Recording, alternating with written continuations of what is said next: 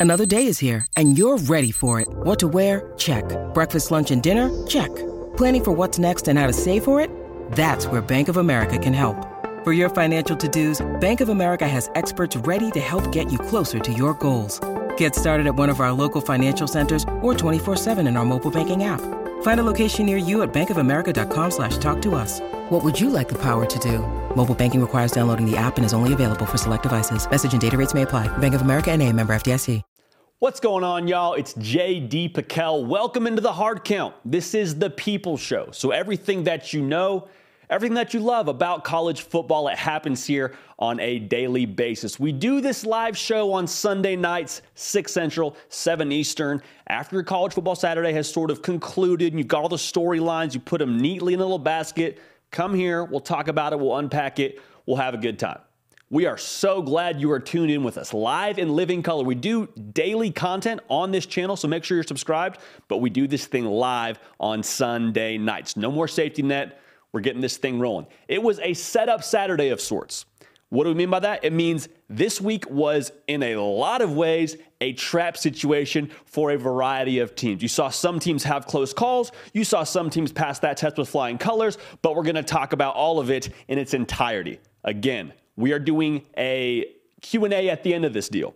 We would not be the people show if we didn't include the people in the show. You feel me? So at the end of this deal, going to go to the live chat. So get your questions in now. We're going to answer some of those. Bring on Nick Break, the goat of production, and have him break those down for us. We'll answer them in real time. It'll be a blast. So again, right now, submit your questions to the live chat. Get it going and we'll get this thing rolling. We have a lot to talk about tonight. First and foremost, gonna talk a lot about the Red River. I'm gonna start the show off with that. I tweeted it out, my man of my word, Oklahoma and Texas. It was a Red River for the ages and not for the right reasons if you're an Oklahoma fan. LSU went, well, I'll rephrase that. LSU went nowhere, actually. LSU probably took a step backwards. Tennessee went to Death Valley and absolutely handled business in Baton Rouge. Send a message to the rest of the college football world that Hendon Hooker and Josh Heupel and company, they are for real. We need to change the way that we're talking about them. Going to get to that a little bit later in the show. Also want to talk about Alabama and Texas A&M. Nick Saban, God bless him. His heart is probably pounding a little bit faster than he would like it to today after last night's scare against Texas A&M. It was Jimbo versus Saban. It was the battle of the backup quarterbacks. Gave you all you needed and then some in terms of entertainment value. To break that down in its entirety. To talk about USC. They passed a test last night against Washington State. That was very much a setup Saturday situation. Was impressed by how they played. It's looking more and more like the college football playoff may run through Los Angeles, and not just because of USC. UCLA also took care of business against Utah. Utah falling, excuse me, falling susceptible to set up Saturday. A lot of S's, a lot of alliterations on this show. I absolutely love it.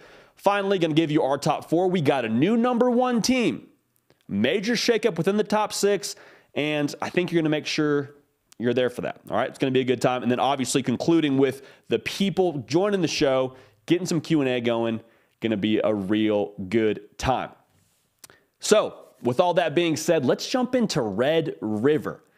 And Texas took Oklahoma to the woodshed. This game went how I think a lot of people thought it would, to the sense that Texas was dominant.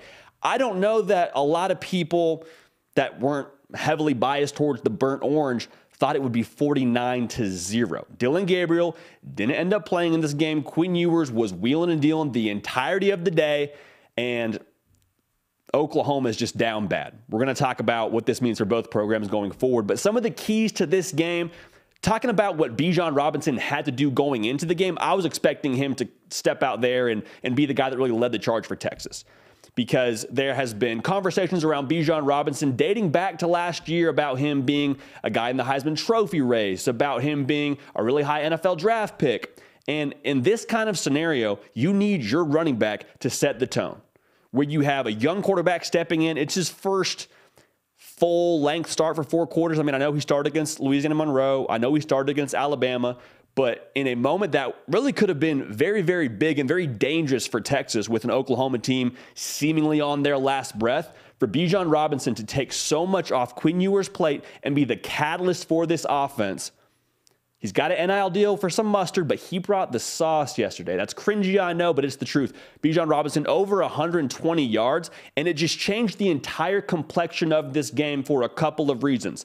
First, Texas was able to just live in comfortable situations. Look at the numbers. They were 10 of 15 on third down. You don't go 10 of 15 on third down, living in third and eight, third and nine.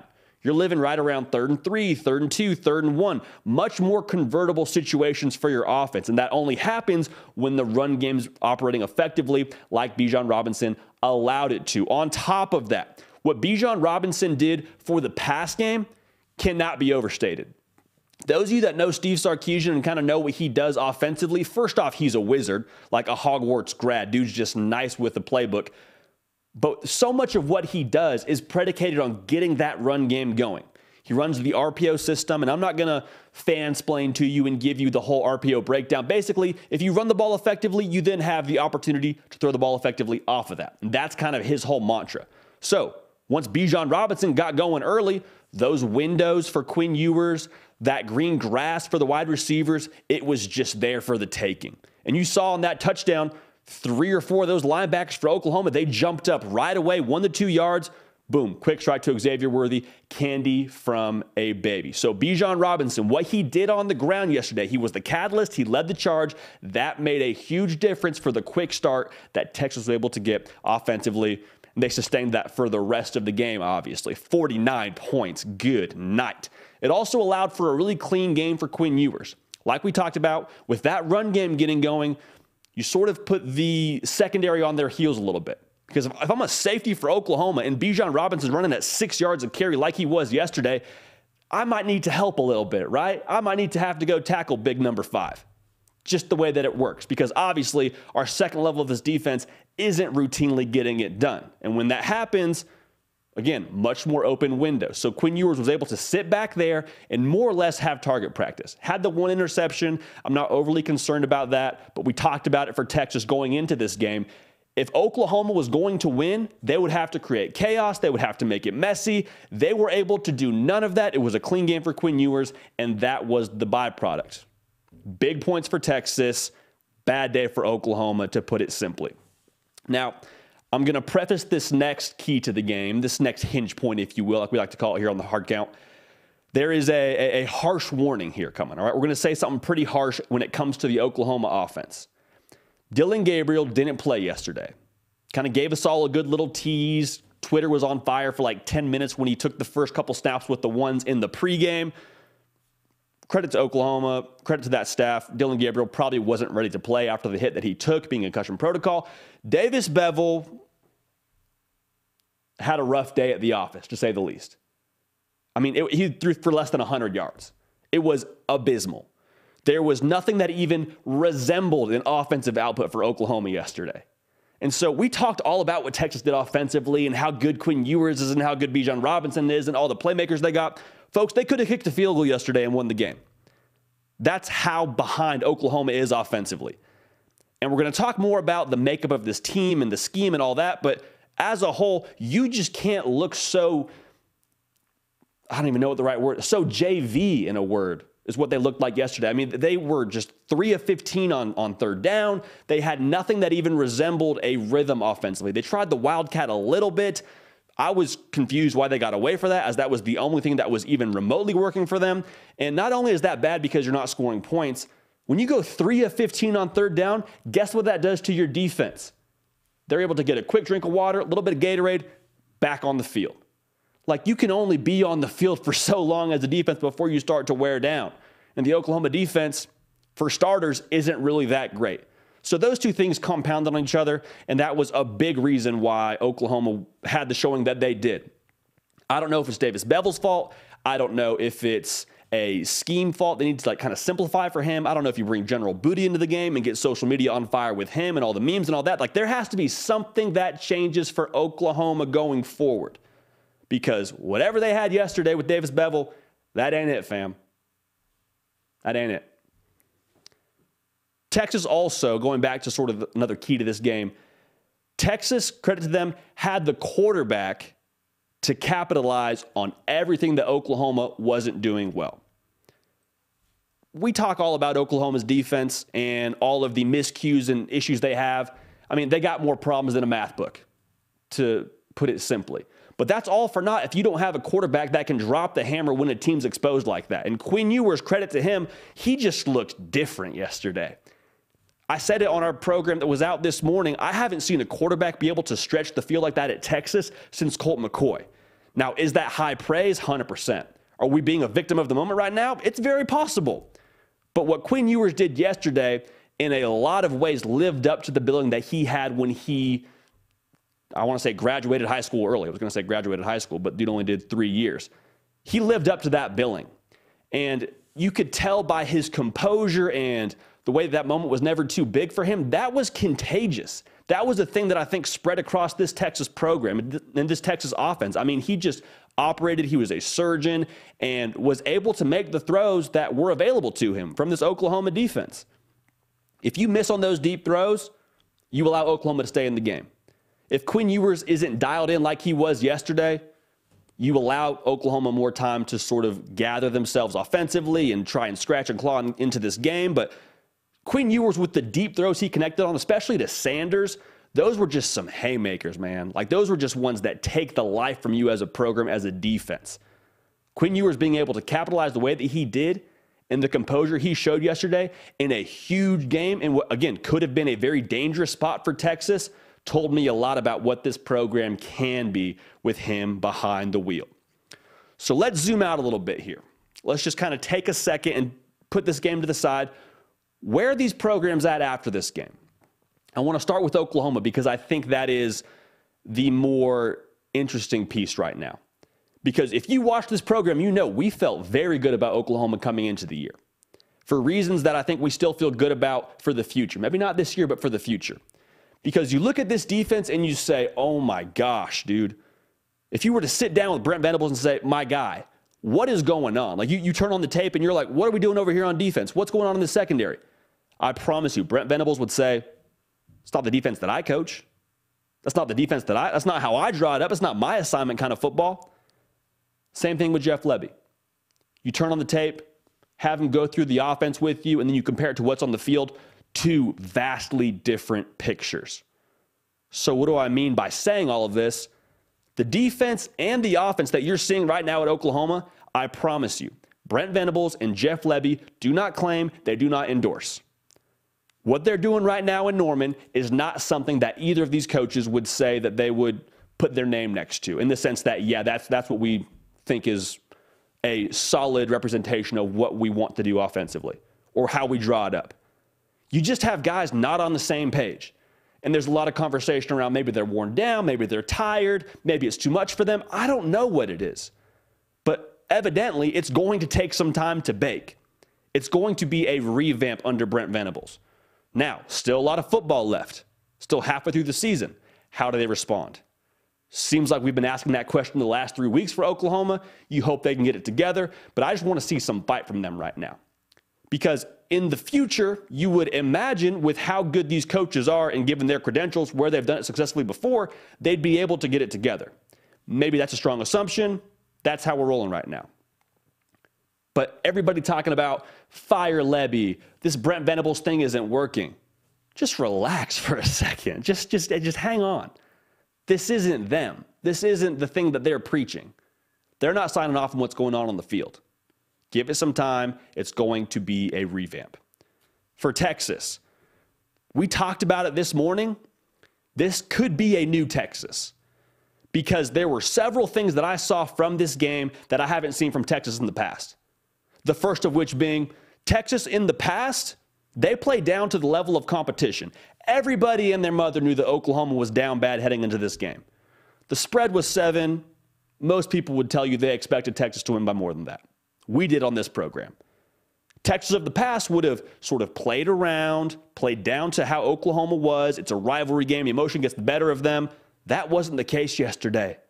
They showed up at the office, went to work, clocked in, clocked out, 49 0. Give us that gold hat. We're out of here. We haven't seen Texas be that businesslike in a really long time. Second thing I was impressed with from Texas they checked a box they were supposed to check. Last season, they weren't doing that. Look at Kansas. Look at that game a season ago. That was their one nail in win. Hey, we're going to get that win, kind of get some morale back. Took an L. Look at the second half of a lot of games they played the rest of the way last year. Up at half, took an L. They checked the box they were supposed to check. They beat an Oklahoma team that was down bad, took care of business. The, the, the teams that end up progressing and doing good things in November and eventually December and January, they check the boxes they're supposed to check. Hadn't seen that from Old Texas, saw that from them yesterday. Finally, there was an edge from Texas. There was an edge that I don't think we've seen in a really long time from them. And it may not show up in the stat sheet. You might have to go back and watch the film. You might have to go and look at guys that did it without the football. Jordan Whittington is a phenomenal example of this. On Keilan Robinson's touchdown, they threw him a swing pass. Jordan Whittington's out front blocking, just deleting defensive backs. Just absolutely control out, delete out of the frame. Done. Thanks for playing. When your receiver does something like that, when your receiver's playing with that kind of an edge, that kind of mentality, I promise you that's not just a Jordan Whittington thing. Like, obviously, he's one of their leaders, but that is not just a Jordan Whittington thing. That's program wide. And that's, again, something that I don't think we've seen Texas have an edge like that in a long time.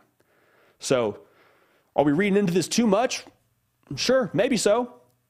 But in this game itself, if you want to just silo this game, this was a Texas team that we haven't seen really since Mack Brown was coaching.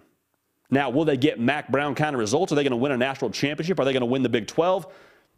The Big 12 is obviously a huge toss up. National championship is not going to happen this year. But for the steps they're taking under Sark in year two, you're starting to see some proof of concept. You're starting to see some ROI on the culture that we've heard so much about being repieced together. So again, Texas dominates the Red River 49 to 0, excuse me, 49 to 0. They go home with a gold hat. That Big 12 conference is going to be an absolute demolition derby. Like TCU put it on Kansas yesterday. Who knows what Baylor's going to do going forward? Dave Aranda never count him out. Oklahoma State found a way to win gritty. Like that's going to be a fun conference to watch, man. They may not have a team that represents them in the playoff. Again, they could. They very well may. But regardless, some good football going on down there in the Big 12 Conference. If you haven't yet, subscribe to the channel. We do a lot of things on here that you tell us to do. We are very much audience driven. And so when you subscribe, that gives us more data to do more of what you like to see. So come join the party. Go ahead, subscribe to the channel. Tennessee took it to LSU in Death Valley 40 to 13. And the question coming into this game set up Saturday, right? It was set up for Tennessee. They have Alabama this coming week, coming to Knoxville. Whole lot of implications on that game, but they have to go to Death Valley first against an LSU team that has a really good head coach in Brian Kelly, a lot of talent under the hood. They've been feisty all year long. In Tennessee, very similar to what we saw Texas do. Clock in, clock out, give us that W. We're out of here. Let's hit the road. I was extremely impressed by Tennessee yesterday. Some of the deciding factors, that front seven for Tennessee, we talked about the back end of this defense all week long. What are they going to do? They got Kayshon Boutte over there. They got Malik Nabers over there. They got some dudes, right? We haven't seen it yet, but they got some powder kegs on the outside. What happens if there's a spark? What happens if they get rolling? That front seven just said, no, we got you. Took so much pressure off what they asked those DBs to do because they sacked the quarterbacks five times. They had nine tackles for a loss. They allowed 55 yards rushing. That is dominance in the trenches. And that just makes your life so much easier if you're a defensive back. Because if you're Jayden Daniels, I know we talked about him having to unhitch the wagon. Kayshon Boutte is a peacock, gotta let him fly. It never really got to that. He never really looked comfortable. He was running around half the time, it seemed like. There was so much that was made easier for the secondary because of what those front seven for the Vols were able to do. Now, I want to make sure we know the LSU offensive line has been musical chairs as of late. It's like four or five different lineups the entire year. Like every single game, you got somebody new playing tackle and guard. So, not necessarily a recipe for success for LSU. We'll get to more of them in a minute. But regardless, you don't get to control who you line up against. For Tennessee to play the way they did and answer the call to action in a very big week in what could have been a setup week, you got to be encouraged. That was obviously a big impact in the game. We said it all week. We sat right here. We spoke into this microphone. We said it four or five different ways. LSU can't start slow. You just can't. Like, we love the heart, we love the grit. We like to think that we're kind of a heart and grit program ourselves, kind of a blue collar program ourselves. But you can't start slow against Tennessee. Why? Because they score 48 a game. One of the best offenses in the country. If you spot them any points, we've seen your offense have issues. And that was the exact thing that played out to a T yesterday in Death Valley. Opening kick, Jack Bech, balls on the turf. Tennessee ball going that way. Like seconds later, it's points. Bad operation. Can't do it. And ultimately, LSU spotted Tennessee 20. And at that point, it's never over till it's over. But if you are watching the game at home, you're sort of hovering your hand over that remote and saying, there's probably some other games on I could watch. Let's see if LSU pulls an LSU special. But at that point in the game, I mean, LSU signed their own death warrant. Like that was just the reality of it. You can't spot Usain Bolt 20 meters in a 100 yard dash and expect to catch him because that was, in all honesty, the scenario yesterday in Baton Rouge. LSU is very much an unfinished product. We're going to talk about that later in this segment, but as a whole, what they're doing right now is not something Brian Kelly will sign off on going forward. Jayden Daniels He's got to figure it out. He threw for 300 yards yesterday. His QBR was 56. It's not a winning QBR. Averaged like six yards an attempt. There's a lot of issues at LSU. There's a lot to be sorted out at LSU, but we'll get to more of that in a minute. Going back to the Tennessee side of things, they just consistently dominated their matchups on the outside. It was a big storyline throughout the week. Cedric Tillman, he's questionable, gets the tightrope surgery. Half of us don't even really know what that means, but it's supposed to help with his recovery. Tua had it, so Cedric Tillman got it. It's probably going to be a good thing long term. Didn't play in the game. So your number one receiver, yet again, is unavailable for Hendon Hooker. And so you kind of start to wonder, well, hey, this LSU secondary, maybe, just maybe, they can stack up okay. They've got some guys that have transferred in, played a lot of football. I mean, we'll see. It's going to be a tall order for these Tennessee wide receivers. Tennessee just dominated.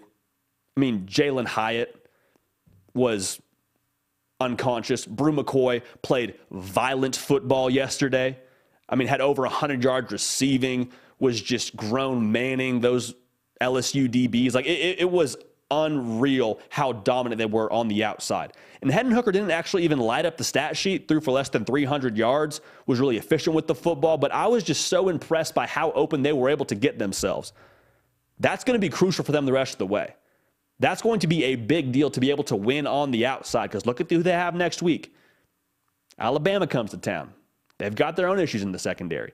To have so much confidence to this point in the season, to have so many good reps under your belt for guys that would typically be wide receiver two, wide receiver three, it's a very big deal.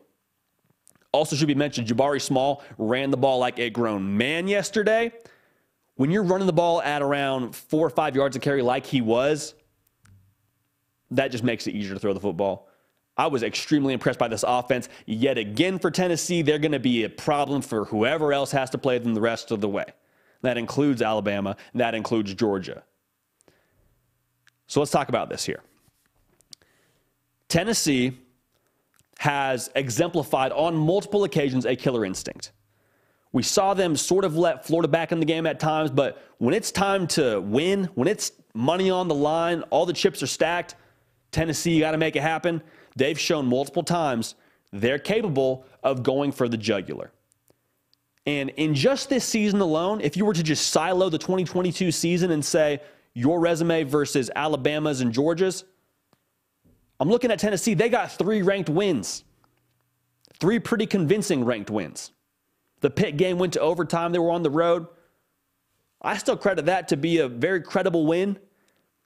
I think it's time we start changing the way that we talk about this team because they don't have the skins on the wall historically, meaning the last five to 10 years that a Georgia does or an Alabama does. Those coaches have some hardware on their ring, excuse me, on their fingers. Got some rings on their fingers.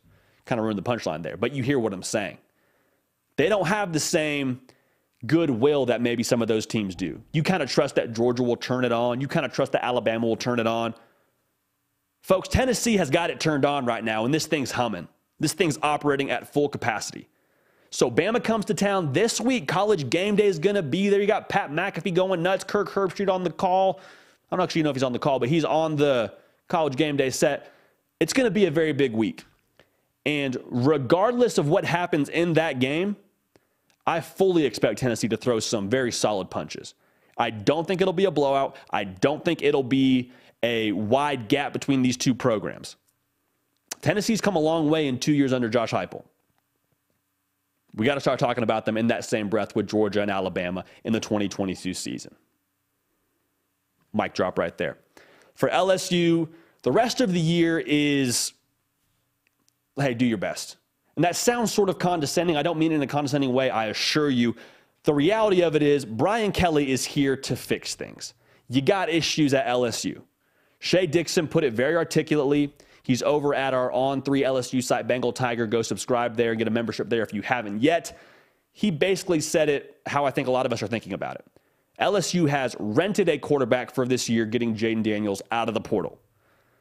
They're going to be better in the future. Brian Kelly is here to get this program headed in the right direction. They're going to take their lumps this year. You're four and two. A lot of teams take their lumps much, much more like a, an Oklahoma team does, just getting run down each and every week. That's not how LSU's looking.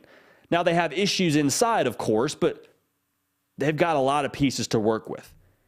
They're always going to be capable of giving you a scare. And that's why we talked about Tennessee the way that we talked about them this week going to Death Valley. That's why the line was at three points for Tennessee. LSU is, in my mind, the equivalent of like a big middle schooler. And you know who I'm talking about. They're like six foot four in the seventh grade. They're touching the rim. They probably got a little bit of facial hair. But the reality is, they're still kind of growing into their appendages they're still sort of figuring out how to have the right hand-eye coordination and how to play the sports and, and how to operate all of this size that they now have. That's LSU. It's not a matter of talent within that program. They got some guys. They got some youth to go with that, but they got some guys that can play. It's going to be a matter of them figuring out how to work with all this talent they have and doing things Brian Kelly's way. Because dude has proven he's a winner if nothing else, he's a winner. And he's in a place where he's going to have a lot of resources to be able to win and win consistently in the future. But for 2022, got to take your lumps, got to grow into all that talent. Nonetheless, Tennessee goes to Death Valley, gets a convincing win, 40 to 13 over the Tigers. And college game day going back to Knoxville, just down the road from us, Nick going to be a good one. I'm, I'm very, very excited for that. Tennessee and Alabama will be a full feature length movie. I promise you, we will do a full breakdown. We will do a full preview. You're going to want to make sure you're on this channel to get all of your insight for that game. All right, so subscribe to this channel if you haven't already. This is going to be a fun one to break down. Alabama welcomed Texas A&M Tuscaloosa yesterday and it was the battle of Jimbo versus Saban after all of the talking that ensued during the offseason. The press conference in Levi's heard around the world talking about NIL, talking about Saban. Like, if you were living under a rock, I'll give you the condensed version. Nick Saban, at a function, doesn't know he's on camera, says A&M bought all their players that they just recruited in this previous excuse me in this previous recruiting class.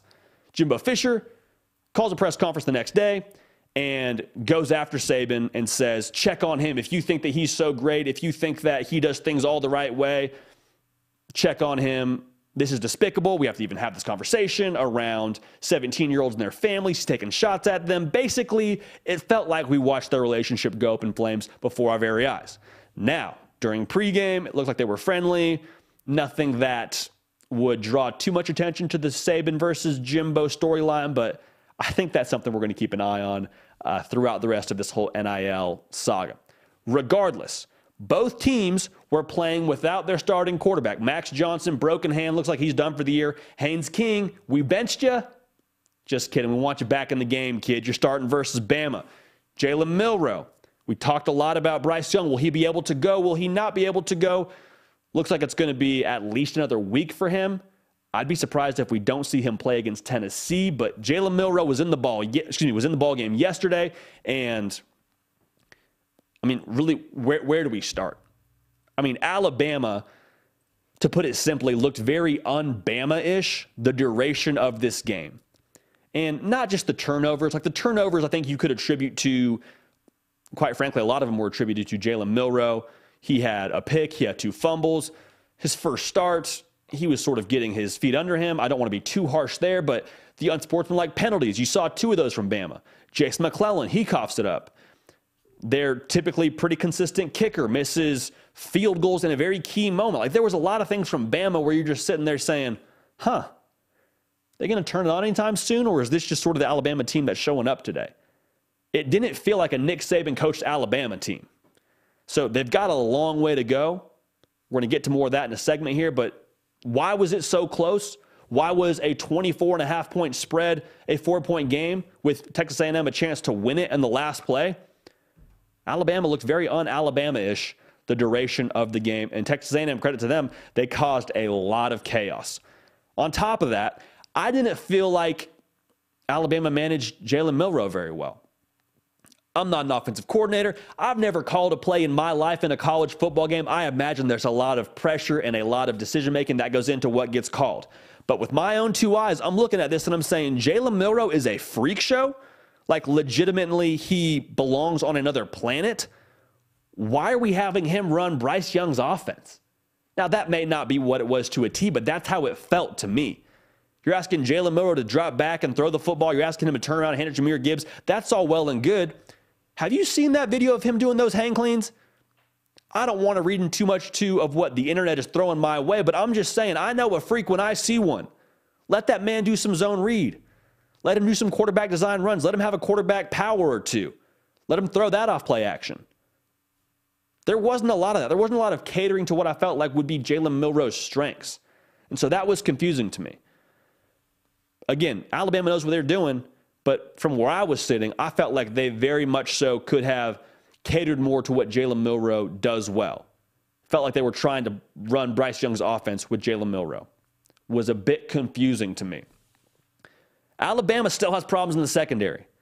And I don't want to put all this on Alabama didn't do this, Alabama didn't do this, and not give Texas A&M any credit but Alabama with a 24 and a half point spread, like some things you have to do poorly for that to be a four point game. And that was the case. Now, going back to A&M, they had some receivers make plays. Evan Stewart, eight catches, over 100 yards. He's a dog. Dude's only a freshman. I mean, he was at prom not too long ago at this point last year. And he had some plays in this game where you're just looking like, man, if people still had posters, if those were still a thing that people hung on their wall, Evan Stewart put a few Alabama DBs on posters.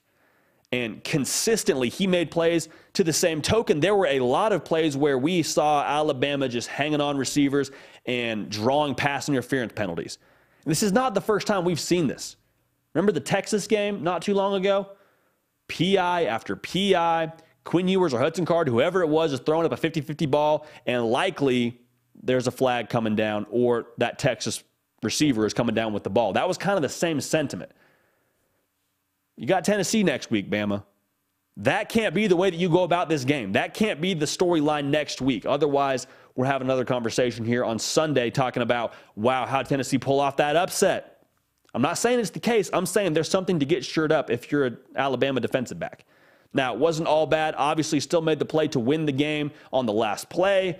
Terrion Arnold is a dude. There's not all just bad in that secondary. There's a lot of things that you can pull from, but I'm just saying there's a lot that you got to get figured out as well. I mean, they really could have won the game.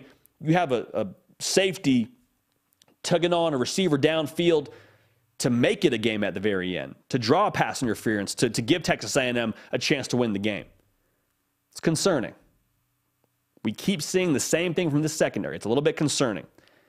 At the end of the day, though, Alabama has Jahmyr Gibbs. And credit to that offensive line, credit Jahmyr Gibbs. They leaned on him a lot and for good reason. He toted the rock to the tune of 150 plus yards, and that was what allowed this offense to consistently stay on schedule.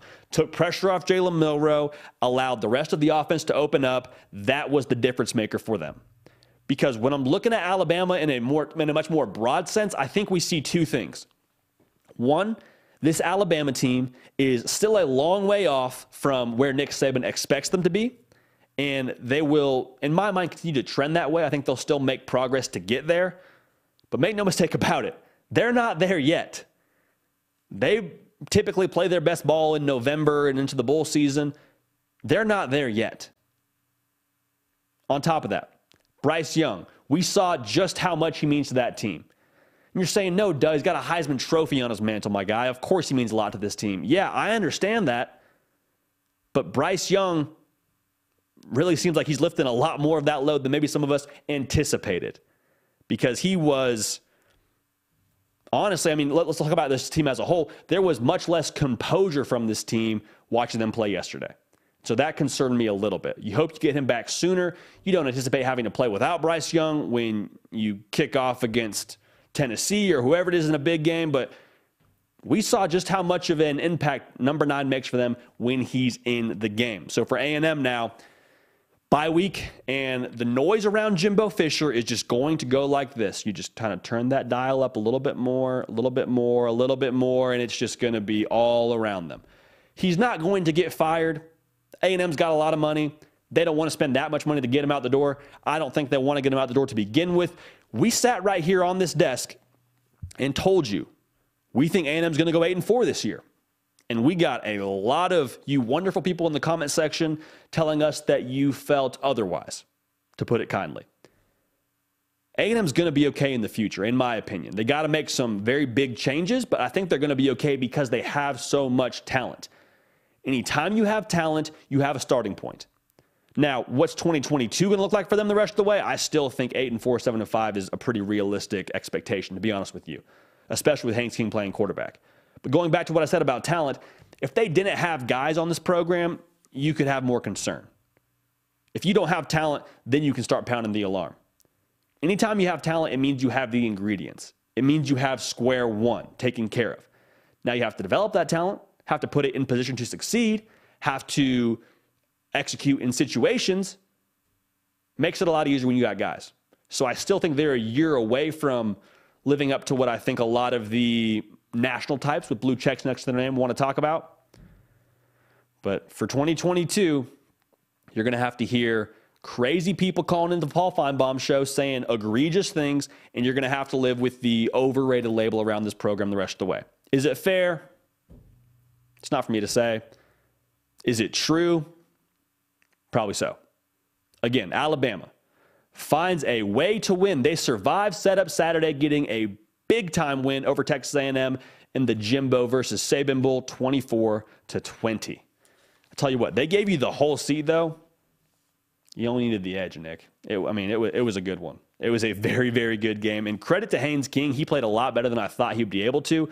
Credit to his receivers for making big plays for him really all game long. So Haynes King can be the guy it looks like they ride with the rest of the way. We have 146 of you watching. One, thank you. Two, subscribe to the channel. It's that little button right below where the video is. It helps us do more of what you want to see. Again, y'all are the ones that make this show happen. You drive the show. If you like something and you reflect to us in the numbers that you like something, we're going to do more of it. We're going to be able to get better numbers, a better gauge for what you like if you're subscribed to the channel. All right? Appreciate you in advance. We love y'all. How about USC? Just how about the Trojans? They just continue to find ways to get it done. And to be honest with you, I wasn't sure they'd be able to do it. I wasn't sure they'd be undefeated by this point in the year. Set up Saturday, I was looking right at USC because they played a Washington State team with a really talented quarterback, a team that really should be undefeated. Mean, to call a spade a spade, they should have beat Oregon in that game. Had Oregon dead to rights, let them back in the game. They are who we thought they are. They, they are who we thought they were, however that quote goes. USC now has a chance to go to Utah this coming week and make a statement to the rest of the country. Because I had this game circled. A lot of you know that I had this game circled as a fork in the road for USC's season. And full transparency, I expected Utah to be undefeated or a one loss team at this point in the year. They now have two L's. Got one to UCLA, got one from Florida.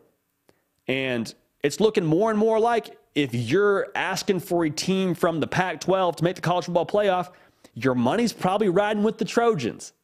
And if it's not riding with the Trojans, well, you just got to look across town over there in, uh, in Westwood and say, hey, DTR, Chip Kelly, y'all going to run the table? Y'all going to win the Pac 12 undefeated and play for the college football playoff? Because make no mistake, that's what would have to happen for a Pac 12 team to get into the college football playoff. Whether it's fair or not, that's the connotation around the country. They play really late. There is a narrative around the talent that's in the Pac 12. Again, whether it's fair or not, whether we believe it or not, that's the way it is.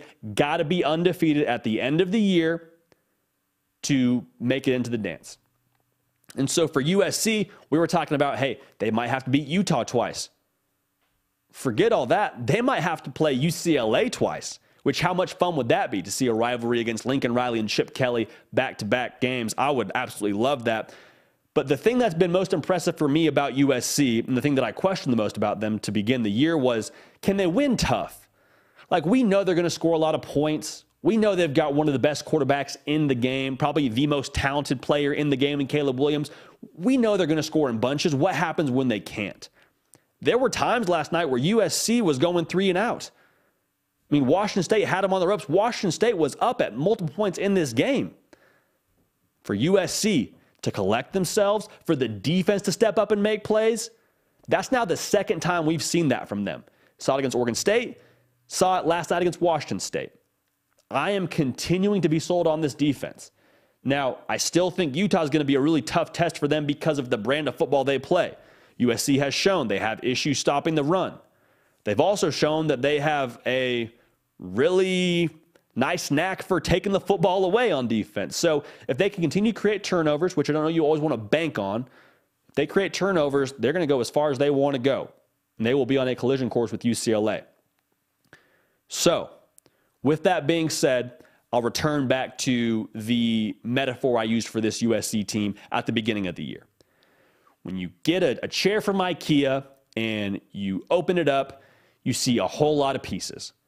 And your first thought is, okay, I'll, I'll put this together in two hours. It'll take me two hours tops, hour and a half to get it done. And that's what USC has ton of pieces Jordan Addison, Caleb Williams, Lincoln Riley, Travis Dye. Like we go down the list here. Got a lot of pieces. And then you go to two hours and it gets to four hours, and the chair is still tough to put together. It's not the pieces' fault. It's just a matter of putting them together. It's a matter of them all working together and fitting together properly to make the product look like what it's supposed to look like, what it can look like. And to USC, to this point in the year, they are a lot further along than I had anticipated from this program. And so if the Pac 12 is going to make the playoff, make no mistake about it, it is going to be the Trojans or the Bruins. But I strongly lead towards USC because of what they have offensively and because of the way they have proven now on multiple occasions they can win tough. Something tells me they're going to have to win tough one more time against Utah this coming week, but the Trojans are set up to do some good things later this year and maybe even early next year. Who knows? But a big win last night against Washington State, 30 to 14.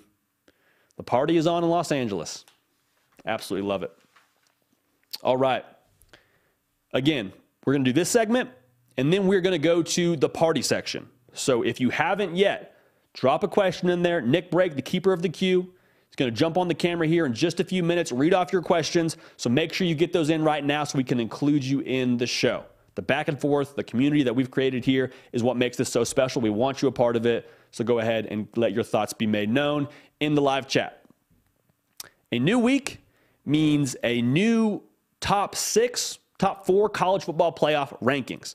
And there has been some changes. This is not going to be the situation where we just sort of read off what we had last week and tell you, hey, business as usual, go on about your day. We got some shakeups here. And the College Football Playoff Committee, quite frankly, I don't agree with how they do it. They're going to wait till November to tell you what they think. We're going to tell you the real right now, and we're going to get into it going from six all the way up to one. Start with our first two out, work into the top four, and give you our unfiltered thoughts on these programs and how this college football playoff race stands right now. Now, I say this every single time, I'll say it again. These will look different in a few weeks than they do today. So if your program isn't on here, it's okay. There's a lot of ball left to be played. If your program is lower than you would like them to be, odds are they have some big games coming up. They're going to have a chance to move up big time. So the regular season has a funny way of always getting, in my opinion, the best teams in position to compete for the playoff. I'll leave it at that. At number six, down from a spot a week ago, week ago, we got Michigan. Michigan beat Indiana 31 to 10. They played with their foot a little bit in the first half.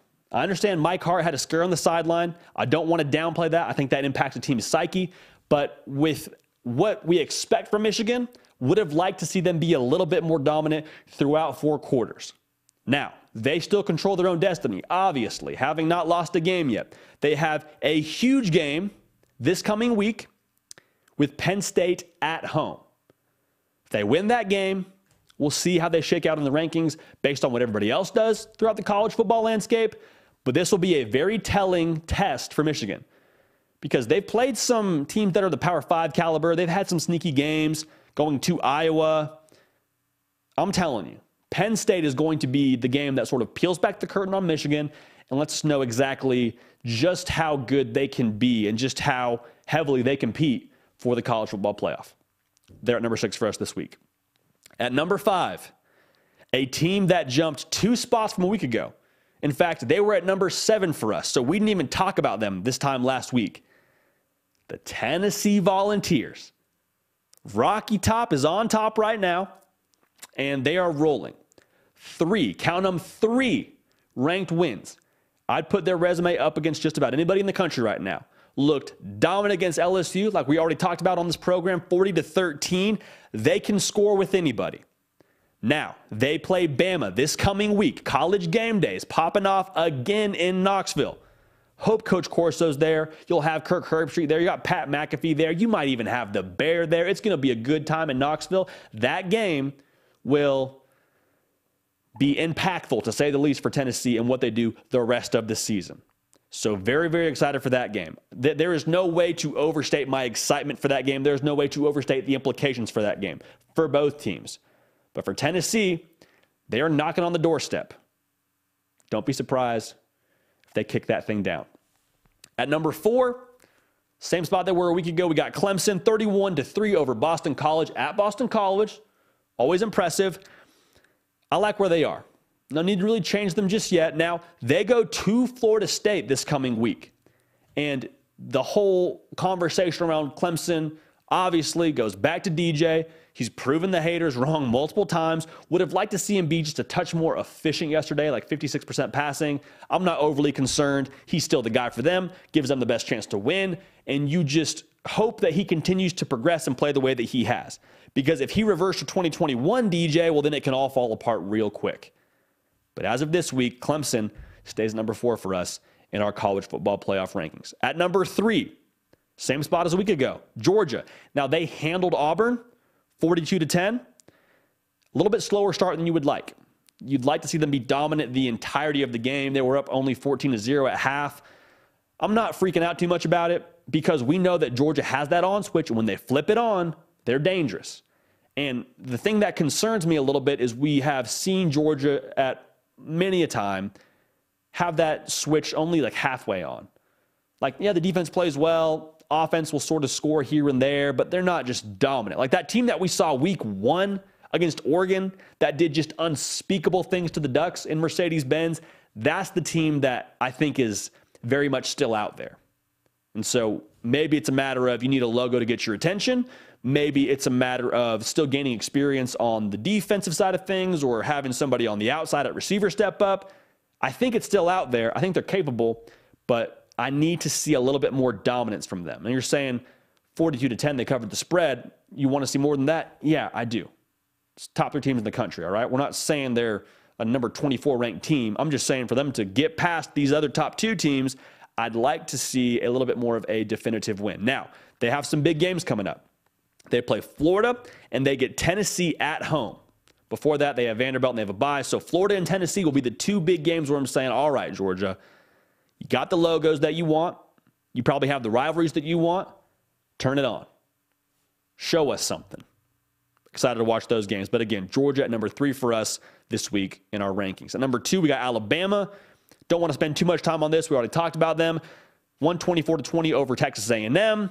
When they get Bryce Young back, that'll be a very big deal. They're down a spot from last week. They were number one last week. They're now number two. And I'm not knocking them so much for not having Bryce Young. I'm knocking them because of what we saw in the secondary, because of what we saw on special teams, and because of what we saw them not do that looked Bama like, if that makes sense. Now, maybe you say, well, you get Bryce Young back and that changes the whole conversation. That's fair, but guess what? We're going to get to see.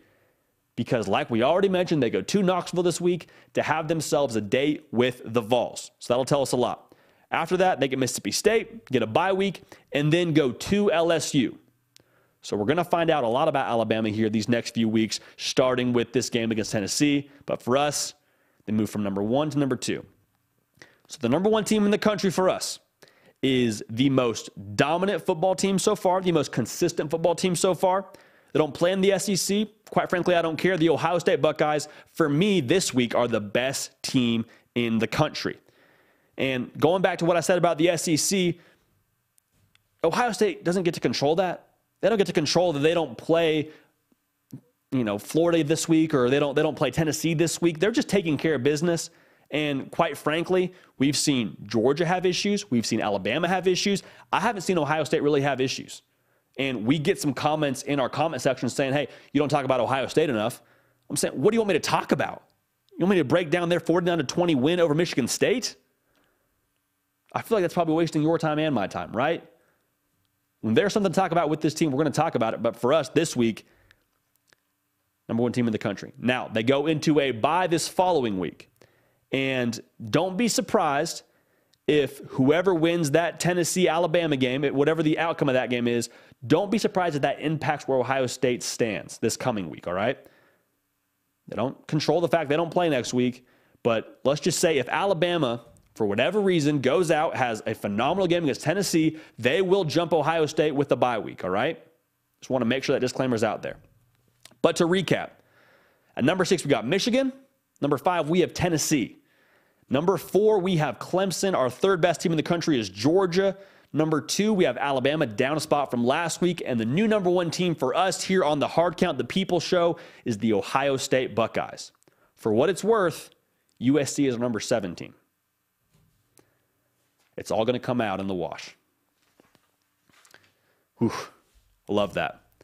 The college football playoff is a very real part of this season. Like the whole regular season is a beautiful thing. We love it so much. I love so much that the regular season impacts the college football playoff.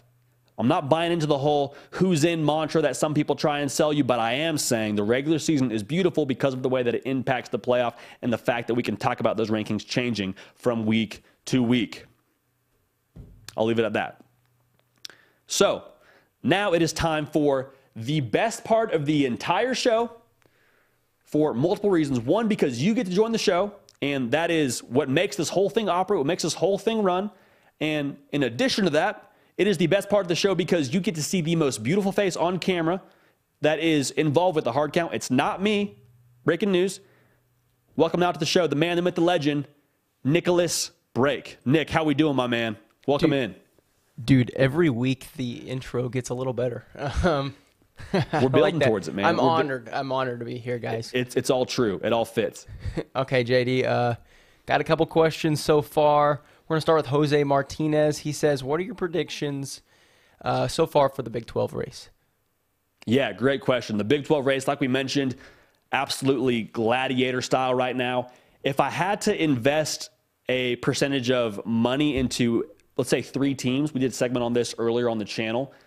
I think Baylor's a team to watch because of how dangerous they can be with Dave Aranda head coach. I think they got the right guy at quarterback, and their best football, in my opinion, is still in front of them. I like how a rematch could shape up with them in Oklahoma State. Oklahoma State, I think you have to look at because of just the fact they haven't lost yet. I don't trust Spencer Sanders. I've seen it too many times. He turns the ball over in crucial situations. But right now, they're the top dog. They're undefeated.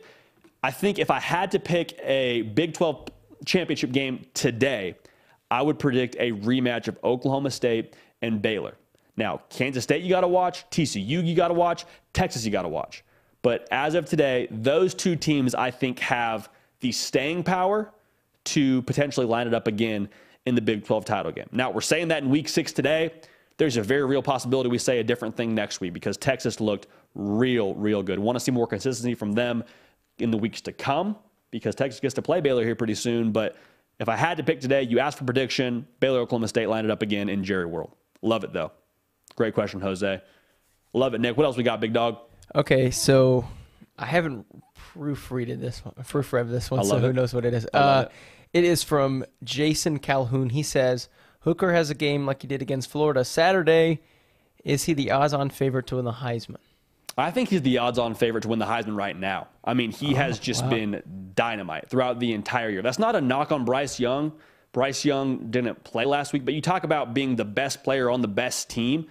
Take Hendon Hooker off Tennessee, and they may have two losses. And that's not to knock what else they have on this program, but just how much he means to them and the way that he's played so far. I mean, he has been dynamite. And so I am really excited to see what he does this week against Alabama. But as a whole, Hendon Hooker, for me, today, if I had to give out the award, it would go to him. So a game against Alabama, if he balls out, it, it, I mean, the stakes just keep going higher and higher. And pressure is privilege. Excuse me, pressure is privilege for Tennessee. They continue to earn more pressure, and Hendon Hooker is earning a lot of eyeballs on him, including eyeballs from Heisman voters. But a great question nonetheless. Okay, hey, let's go to the next one. Um, this is to stay sort of uh, in the same ballpark. Alabama plays Tennessee this week. Uh, John Boer is asking about the Crimson Tide. He says, "Do you think Alabama can be fazed by a sold-out Neyland?" And thoughts on the Tillman injury? Uh, the short answer is can they be fazed? Absolutely. We'll learn a lot about their maturity because Alabama teams from Nick Saban, you typically sort of just assimilate them to being just cold-blooded business like that wasn't the kind of program we saw play against Texas A&M in Tuscaloosa. So can they be fazed? For sure. But I think more so it'll come down to what happens between the white lines. Alabama just has so much talent. Cedric Tillman, uh, I don't have any information that would give us uh, lean one way or the other. All I can say is the tightrope surgery is, in principle, supposed to help someone recover quicker. And you would imagine he got that tightrope surgery to recover quicker for this game in particular. So if he doesn't play, I would be transparently a little bit surprised. But if he does play, that adds just another head to the monster that is the wide receiving corps for Tennessee with what we saw from Hyatt, what we saw from Bru McCoy. So I'm fired up for that game. It'll be a very good one. Anticipate Neyland being rocking. How much it impacts the team like Alabama, I think if Bryce Young's in the game, you like your chances a lot more and feel a lot more composed. But it'll be a good one. I'm fired up for that one. I hope Cedric Tillman plays. I like this question. This is from Daniel or Daniel. Uh, look, I might not get this right. Uh, Beerwaltz. He says predictions on the Pac-12 championship. Uh, how do the U- how does Utah's loss impacts USC's national perception, depending on the outcome of this game? Yeah, so to start with that, talking about the national perception for USC versus Utah, this game to me doesn't lose any of its shine. I think Utah fell suspect to the setup Saturday that we just talked about with UCLA kind of having their way. I think from a prediction standpoint, I think it's USC and UCLA set to tee it up twice, as will happen probably in the Pac 12 championship game. But going back to this USC Utah matchup, Utah presents so much of what could be potentially the kryptonite for USC. They run the ball, they play tough in the trenches, which we've seen USC struggle with at times. They played really tough against Stanford. They beat Stanford pretty handily, but Stanford ran the ball really, really effectively. So if you're USC and you want to be the big dog, you got to beat the big dog. And right now in the Pac 12, the big dog is Utah from a year ago. I know they've got a couple losses on the docket, but I promise you, Utah at home will be ready to play against USC. So that would validate a lot of things for USC, I think, and it would honestly give me much more comfort about USC being a potential playoff team from the Pac 12. Love that, though. That's a great question. I- I'm excited to watch that one. I love that our viewers are asking about that because that just shows we got people that are locked in and clocked in at Josh Newberg uh, to what's going on in the college football landscape. Yeah, man, I I like the Pac-12 questions, man. Uh, You know, we need to ask about everything. Everyone, so, start asking some G5 questions. Let's see how much JD knows. That's what I'm saying. Are we gonna get some Western Kentucky love on here, man? You got your guy Zappe. You got in the game today. I mean, more than got in the game. Started for the Patriots today. Are we gonna get some some Western Kentucky love on the show here soon, or what's the deal? Look, my Hilltoppers doing well in the NFL. That's my that's my school, my alma mater. Not doing so well right now. Two game losing skid, uh, losing to a very good UTSA yesterday, but nonetheless, a loss is a loss. I will get one more question. How's love that? it. I absolutely love it. Okay, Sumner Darlington says thoughts on Jalin Hyatt being the best wide receiver in the SEC. Wow. So Jalin Hyatt, for those of you that live under a rock, popped yesterday. Had a huge game, two receiving touchdowns. You saw the killer instinct from the Tennessee offense, and a lot of those were capitalizing off of what Jalin Hyatt did deep. Is he the best receiver in the SEC? I mean, that's, that's a high praise. I think he's probably got some better football in front of him. I think Bru McCoy had a better stat line yesterday. But just to have Jalin Hyatt as a potential option for Hendon Hooker, when Cedric Tillman does get back, like Jalin Hyatt's probably the number two, number three receiver on that roster. For him to be number two, number three just says something about Tennessee as a whole. So, best receiver in the SEC, you probably have a few more names you're listing off before Jalin Hyatt, but one of the better performances yesterday across the SEC. How's that? Especially getting in the end zone more than once. Uh, a nice little toy for Hendon Hooker. But we love Jalin Hyatt on this program. Don't think he's the best receiver in the SEC. It's a good question, though, Nick. I like it. Does, yeah. does that about do it for the queue? Well, we've got some more. Um, you want you want to do one more? Let's do one more. We Let's do time? one more, okay. man. Yeah, the people Well, show. yeah, John Wesley's been asking a lot of questions, so we're gonna um, get him involved. Let's do it. So we'll go up a little bit. So you kind of answered this a little bit. Do you think Alabama needs a healthy Bryce Young, or do you think they can win uh, with a backup quarterback against Tennessee? Yeah, John. First of all, closed mouths don't get fed. So shout out John for being consistent in the queue, like it sounds oh, yeah. like you are. To answer your question, uh, do they need a healthy Bryce Young? Absolutely. Jalen Milroe, for as freakish as he is, doesn't look like they want to call the offense differently for him. Tennessee's going to score a lot of points. You can't throw for 100 yards, 111 yards, whatever it was, turn the ball over multiple times if you're Jalen Milroe, and expect to beat Tennessee. There's just too much they're going to make you pay for if you do something like that. So, with that being said, I think you probably do get Bryce Young back this week. That's the way that people are talking around Alabama. That's the way that Nick Saban's talking about his program going into the Tennessee week after last night's game. I think you get him back, but if you don't have him back, it's it's going to be a long day in Knoxville. I'll just leave it at that. I love it though. Great question, John. Does that do it for us, Big Nick? That does it. Okay. Um, we have one more that came in. Let's um, do it. Let's do it. Look, Drago. I'm just gonna say it's Drago. It's D R G O. I don't think there's enough vowels to really make a word. But they ask if Tennessee and Michigan ever played. Uh, who do you think would win? If Tennessee and Michigan played, I love the theoretical. That's a, that's a great question. That's a good thought exercise. If they played, who would win? Well, I've said it already. I've just been enormously impressed with Tennessee and the maturity they've exemplified on multiple occasions.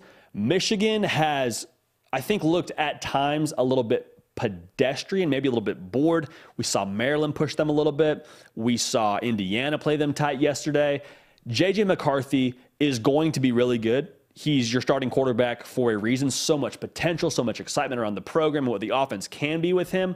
But I just think Tennessee, transparently, is really, really dangerous and is playing some of the best football right now. So if you told me, hey, Michigan and Tennessee are set to line it up, Alabama bowed out, who's going to win? I would imagine Tennessee is, depending on where that game is played, uh, the line's close. I'll just say that. I would favor Tennessee, though, in that game. And that'd be a fun bowl game to watch, though. So who knows? Maybe they'll meet in the playoff. Maybe they'll meet in the New Year's Six Bowl. But I'd love to watch that matchup. Short answer we like Tennessee. Well, that just about does it for us here tonight. Thank you so much for tuning in. We have had over 100 of you watching throughout the duration of this show, and we cannot thank you enough. Y'all have been incredible as we have continued to grow this platform, continue to grow this channel. And I'll tell you a secret it has nothing to do with the guy who's behind the mic, it has nothing to do with all of the flashy graphics we put up. Those are all a blast. They're something that we love to do and we get paid to do, believe it or not. But it's all for naught if we don't have folks like y'all watching this show adding in the live chat, getting in the comment section, jumping on here in the party with us on Sunday nights. Y'all make this a reality. Y'all make this so fun. And so we cannot thank you enough for that. So you better believe we are not stopping now. It's midway through the season. We just got to do this foot down on the gas pedal a little bit more, continue to rev the engine. The RPM is a little bit higher. Got to finish strong, all right? First half's done. Second half defines who you are. We're going to keep the party rolling. We will see y'all next time. Lucky Land Casino asking people what's the weirdest place you've gotten lucky? Lucky? In line at the deli, I guess? Aha, in my dentist's office. More than once, actually. Do I have to say? Yes, you do. In the car before my kids' PTA meeting. Really? Yes. Excuse me, what's the weirdest place you've gotten lucky? I never win and tell. Well, there you have it. You can get lucky anywhere playing at LuckyLandSlots.com. Play for free right now. Are you feeling lucky? No purchase necessary. Void where prohibited by law. 18 plus. Terms and conditions apply. See website for details.